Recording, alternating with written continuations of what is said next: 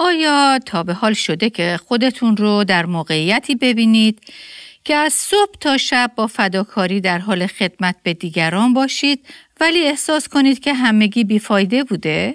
هر آنچه رو که ما برای جلال نام خدا کرده باشیم بیفایده نبوده و به هدر هم نرفته. عزیزان خدا اون رو فراموش نکرده و او روزی ما رو پاداش خواهد داد. اما این خداست که تعیین می‌کنه کی ما رو پاداش بده و چگونه ما رو پاداش بده. شنوندگان عزیز با برنامه دیگر از پادکست دلهایمان احیا کن با صدای سابرینا اصلان در خدمت شما دوستان گرامی هستیم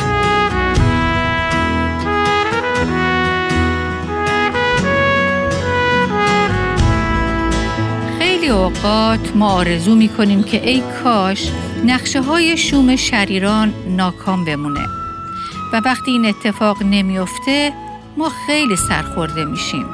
اما در برنامه امروز خواهیم دید که خدا به صورتی عجیب مداخله می‌کنه و نقشه شوم و زیرکانه حاکمی شریر به نام هامان رو برملا می‌کنه.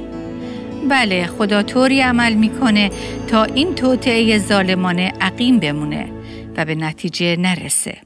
در برنامه قبل از سری برنامه های استر زن خدا در وقت خدا ما به جایی از داستان رسیدیم که پادشاه دچار بیخوابی شده بود و بنابراین دستور میده که برای رفع بیخوابیش کتاب تاریخی که در اون در واقع وقایع امپراتوری فارس به ثبت رسیده بود رو بیارن و براش بخونن.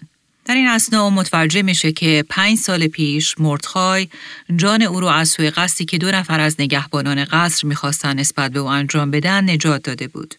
ولی متاسفانه هیچ پاداشی در مقابل این کار به او داده نشده بود و کسی از او تقدیر نکرده بود. به همین خاطر او از خادمین خودش در قصر می‌پرسه الان در حال حاضر چه کسی از مقامات مملکتی در صحن قصر حضور داره؟ او در واقع می‌خواست که از این شخص حاضر در قصر مشورت بخواد و بپرسه که بهترین راه برای تجلیل و قدردانی از مردخای چه می‌تونه باشه. بر حسب اتفاق هامان صبح زود در قصر حاضر شده بود. که البته در برنامه قبل ما دیدیم که این یک اتفاق یا امری تصادفی نبود.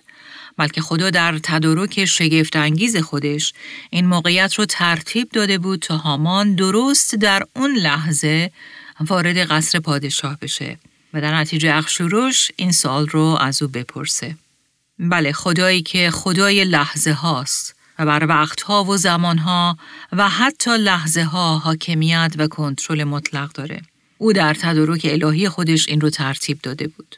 برای این در آیه چهار از فصل ششم کتاب استر می‌خونیم پادشاه گفت چه کسی در صحنه است؟ در همان زمان هامان تازه وارد صحنه بیرونی کاخ شاهی شده بود تا درباره بردار کردن مردخای بر چوبه داری که برایش فراهم آورده بود با پادشاه سخن گوید. ملازمان پادشاه به وی پاسخ دادند اینک هامان در صحن ایستاده است. پادشاه فرمود بگذارید داخل شود.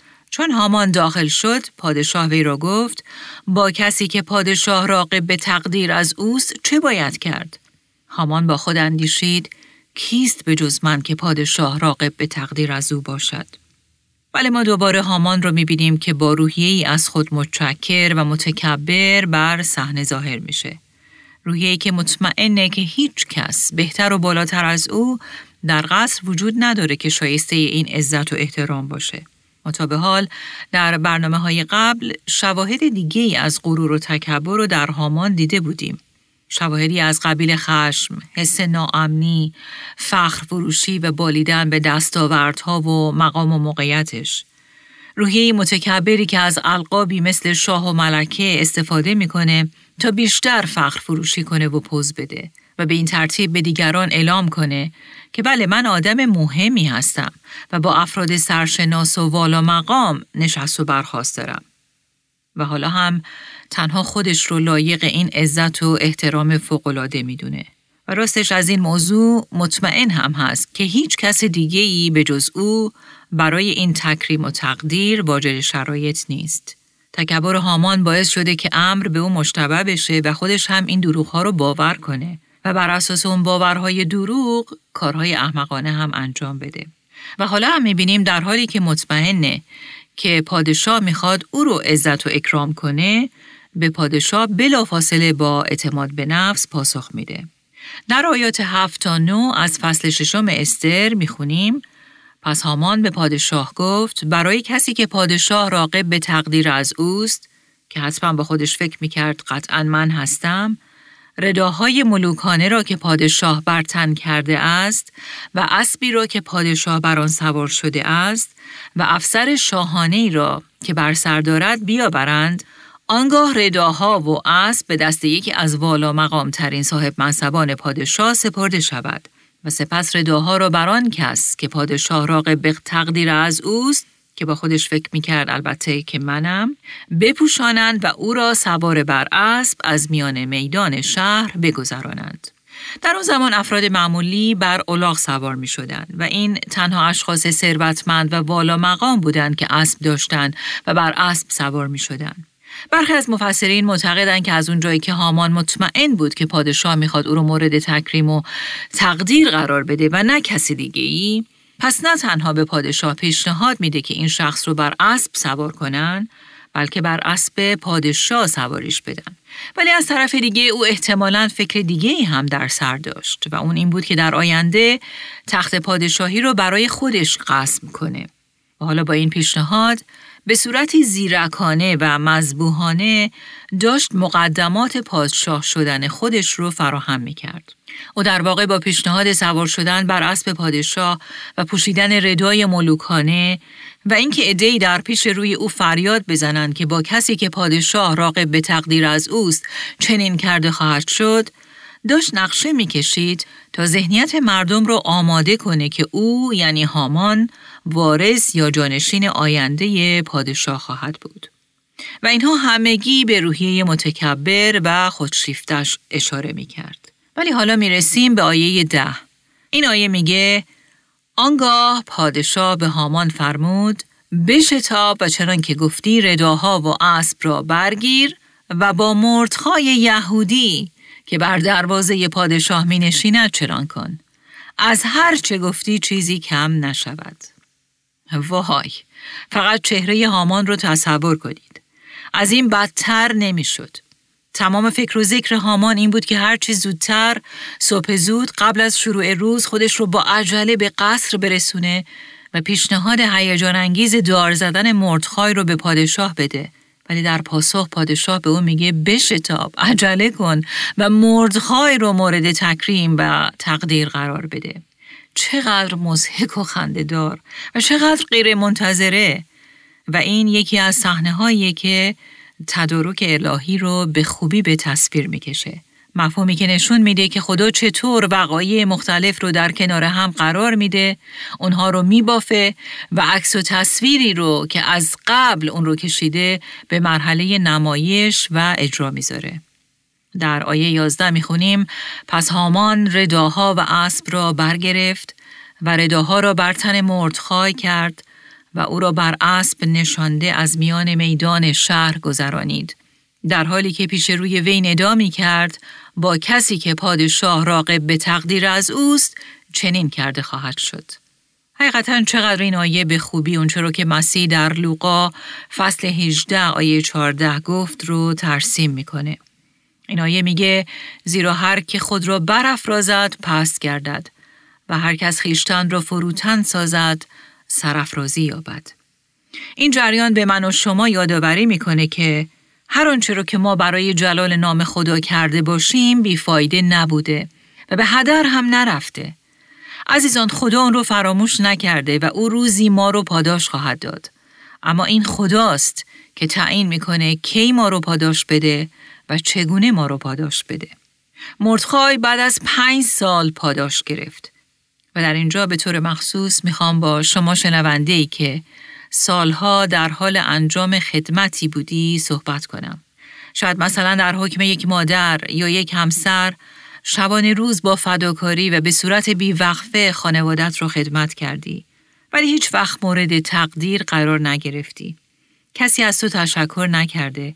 شاید اطرافیانت به آنچه که تو می‌کنی و یا کردی بی هستن و همه چیز به فراموشی سپرده شده و یا شاید احساس می‌کنی اونچه رو که سالها انجام دادی بی حاصل و بی نتیجه بوده.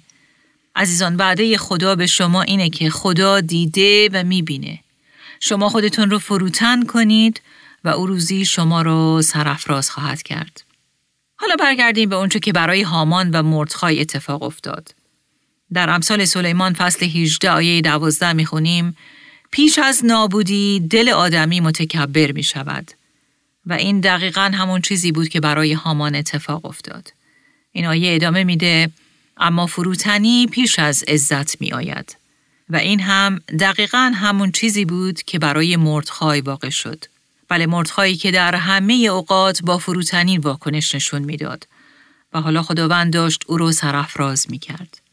برعکس هامانی که با تلاشی خستگی ناپذیر دائما به دنبال این بود که مردم او را مورد تعظیم و تکریم قرار بدن برای او کف بزنن و مورد تقدیر قرار بدن در حالی که به خاطر این غرور و تکبرش با حرکتی شتابدار داشت جاده سرازیری نابودی و هلاکت رو طی کرد و در آخرش هم سرش به سنگ خورد. و بعد در آیه دوازده می‌خونیم سپس مردخای به دروازه پادشاه بازگشت. ما مردخای رو در اینجا دوباره می‌بینیم که در حال انجام وظیفه روزانشه. او مثل قبل دوباره به قصر برمیگرده و چه کار می‌کنه؟ او به اون کاری که به اون محول شده می‌پردازه و اون خدمت وفادارانه به پادشاه بود. همون کاری که قبلا هم اون رو با امانت انجام می‌داد. ولی آیه دوازده درباره هامان اینطور ادامه میده. ولی هامان معتم کنان و با سر پوشیده به خانه اش بشتافت. کاملا مشهوده که او فوق العاده شرمگین و خجالت زده است. و همون روز صبح زود وقتی خونش رو ترک کرده بود فکر می‌کرد که سربلند به خانه برمیگرده و تا شب مردخای بر چوبه دار آویزان شده باقی میمونه. ولی حالا برعکس هامان شتابان با سر پوشیده و پر از خجالت و شرم داره به خونه برمیگرده. در آیه 13 می‌خونیم هامان هر آنچه را که بر وی گذشته بود برای زن خود زرش و جمله دوستانش باز گفت. اگه توجه کنید در اینجا صحبت از اینه که هامان اونچه رو که بر سرش آمده بود رو برای اونها تعریف می‌کنه. او صحبت از اونچه که کرده نمی‌کنه بلکه اونچه بر سرش اومده بود. او در واقع قبول مسئولیت نمی‌کنه و خودش رو نه مقصر بلکه یک قربانی می‌بینه. قربانی شرایط و یکی از ویژگی های افراد متکبره که غالبا برای خودشون احساس تأسف می‌کنن و خودشون رو قربانی اتفاقات می‌دونن. اونها افرادی هستند که همیشه دیگران رو سرزنش می‌کنن و دیگران رو مسبب شکست هاشون می‌دونن و همیشه درباره آنچه که دیگران بر سرشون آوردن صحبت می‌کنن و هیچ وقت خودشون رو مقصر نمیشمارن. منظور من این نیست که اگه دیگران واقعا مقصرن و واقعا مسبب اتفاقات بدی در زندگی ما شدن اون رو ناچیز بشماریم. ولی گاهی این تمایل در ما هست که نتیجه اعمال و انتخابهای اشتباه خودمون رو به گردن دیگران بندازیم. دیگران رو مقصر بدونیم و خودمون رو قربانی رفتاری که اونها نسبت به ما نشون دادن بشماریم. در حالی که در واقع تقصیر خودمون هم بوده. و این ظاهرا همون احساسی بود که هامان داشت. خودش رو قربانی حوادث بدونه. در ادامه آیات 13 می‌خونیم آنگاه مردان حکیم او و زنش زرش وی را گفتند اگر این مردخای که در برابرش افتادن آغاز کرده ای از قوم یهود باشد در برابر او چیره نخواهی شد بلکه به یقین در برابرش خواهی افتاد. زرش همسر هامان این بار هم مثل دفعه پیش او رو تشویق نمی‌کنه که خودش رو فروتن کنه و برای اونچه که کرده قبول مسئولیت کنه و توبه کنه تا داستان طور دیگری خاتمه پیدا کنه. زرش حالا دیگه هیچی نداره که به شوهر خودش بگه. برای زرش و همه مشاورین هامان حالا دیگه مثل روز روشن بود که کسی نمی‌تونه در مقابل قوم خدا قد علم کنه و به نابودی اونها مبادرت بورزه. او خیلی سریع و پوسکنده به هامان میگه بر او چیره نخواهی شد. به یقین در برابرش خواهی افتاد. و راستش این دفعه او داشت واقعیت رو می‌گفت. و بعد در آیه 14 می‌خونیم آنان هنوز با وی سخن می‌گفتند که خاج سرایان پادشاه از راه رسیدند و هامان را شتابان به زیافتی که استر ترتیب داده بود بردند. و بعد در فصل هفتم از کتاب استر آیه یک می‌خونیم پس پادشاه و هامان رفتند تا با شهبانو استر در زیافت شرکت کنند. توجه کنید کلمه زیافت دوباره اینجا تکرار میشه و این دفعه ششمه که در این کتاب با این کلمه یعنی زیافت برمیخوریم. ظاهرا اونها علاقه زیادی به برپا کردن مهمانی و زیافت داشتند. زیافت هایی که در اونها اتفاقات خیلی مهمی میافته. در ادامه این آیه می‌خونیم روز دوم نیز یعنی در مهمانی دومی که استر ترتیب داده بود به هنگام نوشیدن شراب پادشاه از استر پرسید شهبانو استر چه درخواستی داری که به تو داده خواهد شد؟ خواهش تو چیست؟ حتی اگر نیمی از مملکت باشد برآورده خواهد شد. اگه به یاد داشته باشید این دفعه سومی بود که پادشاه از استر می‌پرسید خواهش و درخواست تو چیه؟ و جالبه که با اینکه استر این فرصت رو داشت که زودتر درخواست خودش رو به او بگه ولی او تا این لحظه خودداری می‌کنه. اگه یادتون باشه خدا در پس پرده همه اتفاقات رو طوری در هماهنگی پیش برده بود که حالا به این مرحله رسیده بود. اتفاقاتی مهم و سرنوشت ساز که علل خصوص شب گذشته یعنی بین مهمانی اول استر و مهمانی دوم به وقوع پیوسته بودند. بنابراین اگر استر حتی یک روز زودتر حرف می‌زد و درخواست خودش رو به پادشاه می گفت همه چیز متفاوت می شد. بنابراین استر بدون اینکه بدون دیشب چه اتفاقاتی افتاده در تبعیت از هدایت خدا اقدام کرده بود و حالا وقت اون بود که او صحبت کنه. در آیات سه و چهار می‌خونیم ملک استر در جواب گفت خواهش من این است که اگر اعلی حضرت به من التفات دارند و صلاح بدانند جان من و ملتم را نجات بدهند. زیرا من و قوم من برای کشتار فروخته شده ایم. اگر تنها مثل غلام فروخته می شدیم ساکت می ماندم و هرگز مزاحم شما نمی شدم. اما حالا خطر مرگ و نابودی ما را تهدید می کند. و این دقیقا همون چیزی بود که هامان در حکم خودش به اون اشاره کرده بود. یعنی نابودی و کشتار دست جمعی یهودیان در ماه ازار که مصادف با یازده ماه بعد می شد. بنابراین ظاهرا استر دقیقا به کلماتی که در حکم صادر ذکر شده بود اشاره می‌کنه تا پادشاه دقیقا بفهمه که او درباره چی صحبت می‌کنه و اینکه از خودش حرف نمی‌زنه و در آیه چهار میگه اگر تنها مثل غلام فروخته می شدیم ساکت می ماندم و هرگز مزاحم شما نمی شدم. اما خطر مرگ و نابودی ما را تهدید می کند. ما در این قسمت اول از همه می‌بینیم استر علا رقم شرایط ترسناک و خطرناکی که در اون قرار داشت ولی از هم نمیپاشه و در این حال با روحیهی پرتوقع، شاکی و ستیزگر هم وارد صحنه نمیشه. او به اونجا نرفته که با روحیهی حق به جانب به پادشاه دستور بده. او کاملا با حکمتی خداگونه و صلحجو و در کمال آرامش و احترام و به دور از هر نوع آشفتگی و هلزدگی حرف می‌زنه و کاملا بر خودش مسلطه و احساساتش تحت کنترلش هستن. در واقع او تحت کنترل روح خدا قدم برمیداره و کاملا مشخصه که خدا در هر قدم و در هر حرفی که می‌خواد بزنه به او حکمت خودش رو بخشیده. استر فروتنانه به پادشاه میگه که اگر به من التفات و نظر لطف داری، اگر پادشاه را پسند آید اگر او صلاح ببیند اینها همه نشانگر این بود که او اصلا روحیهی پرتوقع و حق به جانب نداره. استه در صحبتش اصل احترام رو زیر پا نمی‌ذاره. پادشاهی که در واقع شوهر او بود ولی او این رو هم در نظر داره که شوهرش پادشاه هم هست. پس نسبت به مقامی که پادشاه داشت احترام قائل میشه. استر می‌دونست که یک مرد چقدر نیاز داره که مورد احترام زنش واقع بشه تا او هم در مقابل با احترام به خواهش و درخواست زنش عکس نشون بده. استر می‌تونست با روحیه‌ای پرتوقع و مطالبه گر وارد صحنه بشه و بلافاصله به شوهرش بگه واقعا که اصلا باورم نمیشه تو می‌دونی چی کار کردی؟ تو بدون اینکه فکر کنی و این حکم رو خوب بخونی اون رو امضا کردی؟ آخه آدم که اینقدر ابله نمیشه که هر که از راه بیاد و به اون نامه بده اونو چشم بسته امضا کنه واقعا که و حالا تصور کنید که اخشوروش این حرفها رو از استر میشنید به نظر شما او چه عکس عملی نشون می‌داد؟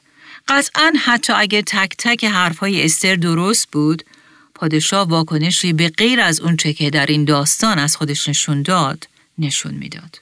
بنابراین کلمات ما به همراه طرز ادای اون کلمات نشون خواهند داد که ما زنی حکیم هستیم یا برعکس زنی خارج از کنترل به قول کلام خدا در کتاب امثال سلیمان زنی نادان. و بعد استر رو می‌بینیم که بعد از این مقدمه چینی حکیمانه درخواست خودش رو با پادشاه در میان می‌ذاره و از او میطلبه که جان او و جان قومش رو نجات بده. اگر توجه کنید او به هیچ وجه ابتدایی صحبتش بلافاصله به هامان و شرارتش حمله نمی‌کنه بلکه اول به درخواستش در ارتباط با نجات جان خودش و نجات جان قومش اشاره می‌کنه. چون اون می‌دونست که اگر پادشاه به او لطف کرده بود و او رو به صحن خودش راه داده بود و اضافه بر آن چندین بار تکرار کرده بود که استر درخواست تو چیه و اون رو به تو خواهم داد پس درخواست استر برای پادشاه اهمیت داره. پس استر تشخیص می‌داد که او باید اولویت رو بر رهایی جان قومش بذاره تا تنبیه هامان. استر می‌دونست که اگه سراسیمه ابتدا به ساکن موضوع هامان رو وسط می‌کشید پادشاه ممکن بود نسبت به نخست وزیرش هامان حالت تدافعی به خودش بگیره و اصلا حاضر نباشه به بقیه داستان توجه کنه. برای همین استر اول توجه پادشاه رو به این موضوع جلب می‌کنه که پادشاه ها جان من در خطره و این باعث می شد که پادشاه دقیق تر به بقیه داستان گوش فرا بده. اگه توجه کنید او در صحبتش به این موضوع اشاره می‌کنه که اگه قرار بود من و قومم به اسیری برده می شدیم من هیچ چیز نمی گفتم.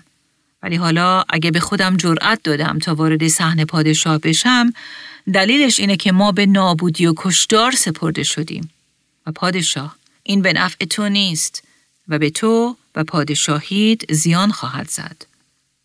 استر زنی بسیار حکیم زنی جوان که شاید سنش بیست و خورده بیشتر نیست ولی پر از حکمت خدایی.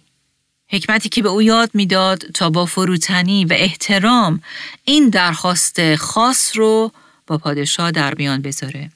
و عزیزان سوالی که برای من و شما هم مطرحه اینه که در شرایط بحرانی ما چگونه درخواستهای خودمون رو با قدرتهای رهبری که خدا در زندگی ما قرار داده در میان می‌ذاریم. و یا اگر انتقادی داریم و معتقدیم که اونها مرتکب اشتباهی شدن و یا تصمیم نادرستی اتخاذ کردن با چه روحیه این مسائل رو مطرح می‌کنیم؟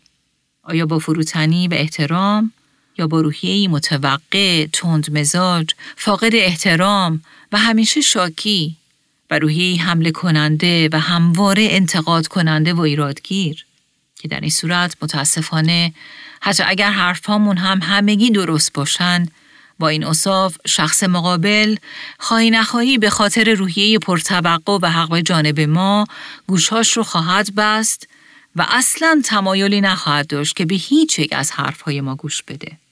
مثل اینه که بچه ما با یکی از تصمیمات ما موافق نباشه ولی به جای اینکه با احترام با ما برخورد کنه خیلی متوقع، شاکی و پر از تحکم جلو بیاد و با روحیه ایرادگیر و حق به جانب و دستور دهنده به ما بگه که تو مرتکب اشتباه بزرگی شدی و تصمیماتت کاملا نابجا بوده. خب طبیعتا ما چه واکنشی نشون خواهیم داد؟ مسلما روحیه او ما رو نسبت به این موضوع که واقعا بخوایم کار خودمون رو ارزیابی کنیم تاثیر بسزایی خواهد داشت. و برعکس اگر او یعنی فرزند ما با روحی متواضع، آرام و محترمانه نظر خودش رو با ما مطرح می کرد، احتمالا ما واکنشی بسیار متفاوت تر نشون می‌دادیم و سعی می کردیم که صادقانه تصمیمات خودمون رو بازنگری کنیم. حالا بیاید ببینیم که بعد از اینکه استر صحبت اینو می‌کنه که او و قومش دارن برای نابودی میرن، پادشاه در مقابل چه واکنشی نشون میده؟ در آیه پنج می‌خونیم آنگاه خشایارشای پادشاه به شهبان و استر گفت آن کیست و کجاست که جسارت کرده تا دست به چنین کاری بزند؟ استر گفت خسب و دشمن همین هامان شریر است. و اینجاست که او بالاخره به هامان اشاره می‌کنه و به افشاگری کارش می‌پردازه. او با حکمتی خاص حالا توجه پادشاه رو جلب کرده بود به طوری که پادشاه به مسائل از دیدگاه استر نگاه می‌کنه و اینجاست که استر صحبت هامان رو به میان می‌کشه و شخصیت واقعی هامان رو فاش می‌کنه. شخصیتی رو که پادشاه تا اون زمان در او ندیده بود. در ادامه این آیه می‌خونیم آنگاه هامان در حضور شاه و شهبانو به حراس افتاد. بله هامان ناگهان متوجه میشه توی دردسر بزرگی افتاده. در واقع با حرفی که استر زد او می‌دونه که دیگه کارش تمومه و برای همین کلام خدا میگه هامان در حضور شاه و شهبانو به حراس افتاد. این همان هامانی بود که سرمست و سرخوش دوان دوان به این مهمانی اومده بود و از فرط هیجان سر از پا نمی شناخت. آخه خب او تنها کسی بود که پادشاه و ملکه لایق دانسته بودن که به مهمانیشون دعوتش کنن. او واقعا اینو باور کرده بود. ولی متاسفانه حالا یهویی متوجه میشه که پایان مهمانی سر رسیده. اونم چه پایانی؟ پایانی وحشتناک و پر از حراس. و این اون چیزی که کلام خدا درباره پایان شریران به تصویر می‌کشه. پایانی که هیچ وقت انتظار اونو ندارن. ولی در همون جایی که اصلا تصورش رو هم نمی‌کردن قافلگیر میشن. و وحشت تمام وجود اونها رو فرا می‌گیره چون می‌فهمند که پایانی سهمگین در انتظار اونهاست. و اینجاست که پادشاه هم متوجه میشه که چه کار کرده. او می‌فهمه که با دست خودش ناخواسته در عجله و شتاب بدون اینکه فکر کنه چه تصمیم نسنجیده و نابخردانه ای گرفته. او تازه می‌فهمه که با دست خودش و امضای خودش حکم قتل ملکش رو صادر کرده. چرا؟ چون به هامان اعتماد کرده و حالا سخت از دست هامان به خشم اومده. بنابراین در آیه هفت می‌خونیم پادشاه براشفته از نوشیدن شراب برخاست و به باغ کاخ رفت. اما هامان چون دید که بلا از جانب پادشاه برایش مقدر است در آنجا ماند تا برای جان خود دست به دامان شهبانو استر شود. هامان خیلی خوب پادشاه رو میشناخت. او خیلی خوب می‌دونست که حالا پادشاه چه عکس عملی نشون خواهد داد. ولی هامان می‌دونست که چه بلای وحشتناکی به سرش اومده و دیگه کارش تمومه. بیاد ببینیم چه اتفاقی میافته. در آیه هشت می‌خونیم هنگامی که پادشاه از باغ کاخ به تالار نوشیدن شراب بازگشت هامان خود را بر تختی که استر بران بود افکنده بود. آیا کلمه تدارک الهی رو به یاد دارید؟ این اتفاق نبود.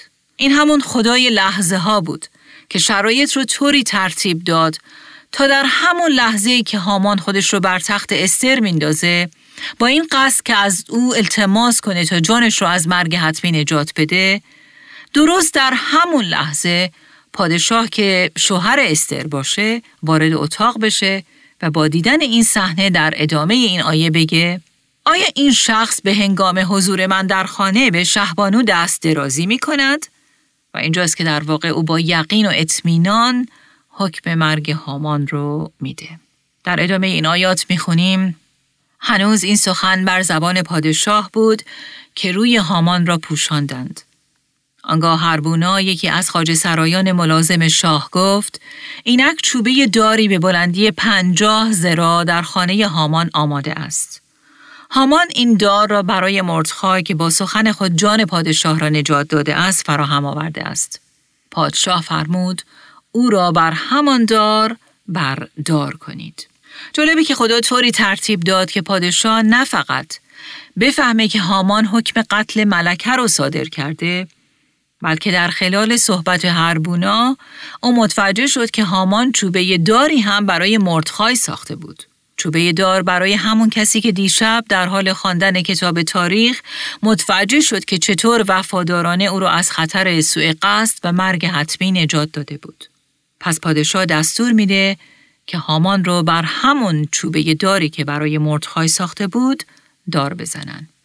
آیه ده به طور واضح به این موضوع اشاره می‌کنه. در این آیه می‌خونیم پس هامان را بر چوبه داری که برای مردخای فراهم آورده بود بردار کردند. آنگاه خشم پادشاه فرو نشست. و این تصویری که در طول تمام کتاب مقدس در رابطه با عاقبت دشمنان خدا دشمنان قوم او با اون برمیخوریم و اون هلاکت و نابودی حتمیه. مزمور هفتم بخشی از کلام خداست که به نوعی به این موضوع اشاره می‌کنه. به طوری که وقتی که اون رو می‌خونیم انگار که داستان استر رو برای ما به تصویر می‌کشه. در آیات 14 تا 16 از این مزمور یعنی مزمور هفت می‌خونیم بنگر آن کس را که به شرارت آبستن شده و به فتنه حامله گشته. دروغ میزاید، حفره ای می‌کند و آن را گود می‌کند. ولی در چاهی که خود کنده است فرو میافتد. فتنه او بر سرش خواهد برگشت و خشونتش بر فرق سرش فرود خواهد آمد. بله عزیزان این راه و روش خداست و این اون چیزی بود که دقیقا هامان شریر تجربه کرد. در دوم سموئیل فصل سوم آیه 39 هم می‌خونیم خود خداوند شخص بدکار را بر حسب شرارتش جزا خواهد داد. و امثال سلیمان فصل هشتم آیه 22 هم دوباره به این موضوع اشاره می‌کنه. این آیه میگه آنکه ظلم میکارد بلا میدرود و چوب خشمش میشکند.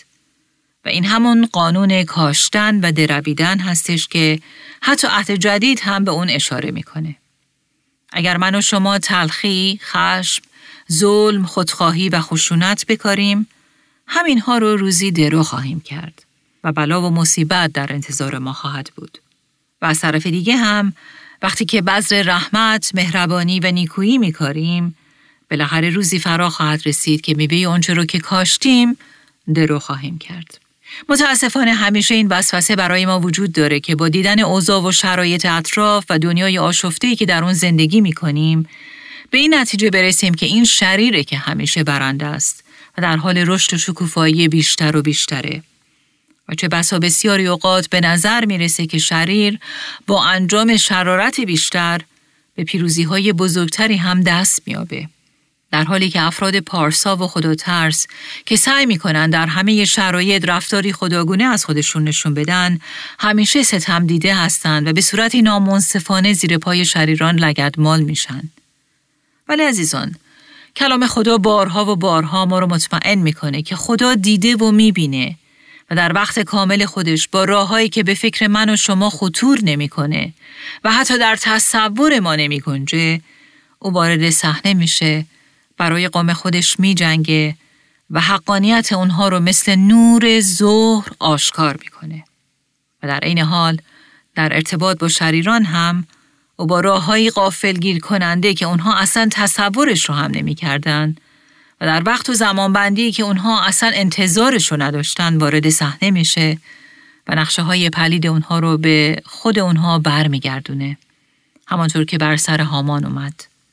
همان در زمان و مکانی که اصلا انتظار اون رو نداشت متحمل همون بلا و مصیبتی شد که برای دیگران نقشه کشیده بود و این همان چیزیه که در مزمور سی و هفت آیات دوازده تا چارده می‌خونیم. شریران بر پارسایان دستیسه می‌کنند و برایشان دندان به هم میسایند. اما خداوند بر شریران میخندد زیرا می‌بیند که روزشان فرا می‌رسد. بدکاران شمشیر از نیام بر می و کمان را بر می کشند تا فقیر و نیازمندان را به زیر افکنند و راستروان را از دم تیغ بگذرانند. شمشیرهای آنان به قلب خودشان فرو خواهد رفت و کمانهای ایشان را خواهد شکست. و آیا این دقیقا اون چیزی نبود که بر سر هامان اومد؟ هامان فکر می کرد که داره نقشه های پلید و شومش رو با مهارت و زرنگی به پیش می‌بره و کسی هم نیست که بتونه جلودار او بشه. قافل از اینکه او در حساب و کتابش خدا رو حساب نکرده بود. هامان فکر می‌کرد که همه دنیا در دست اوه. حالی که خدا نشسته بر تخت سلطنتش به او و نقشه هاش میخندید. و در نهایت هم نشون داد که همه قدرت در زمین و آسمان در دست اوست. و او در عقیم کردن نقشه های پلید و شوم شریران مهارت خاص داره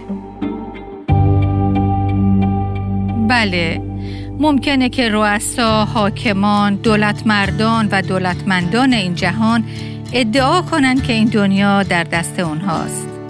اما کلام خدا به من و شما یادآوری می‌کنه که نه همه قدرت در زمین و آسمان به آفریننده جهان مسیح خداوند پادشاه پادشاهان و رب الارباب تعلق داره و همین خدای عظیم و قادر در پشت صحنه برای قوم خودش تدارک می‌بینه و با دشمنان آنها با جدیت و غیرت برخورد می‌کنه واقعیتی که داستان استر اونو به روشنی به نمایش می‌گذاره پس از شما دعوت می‌کنیم که دوباره با ما در برنامه آینده از سری برنامه های استر زن خدا در وقت خدا همراه بشید.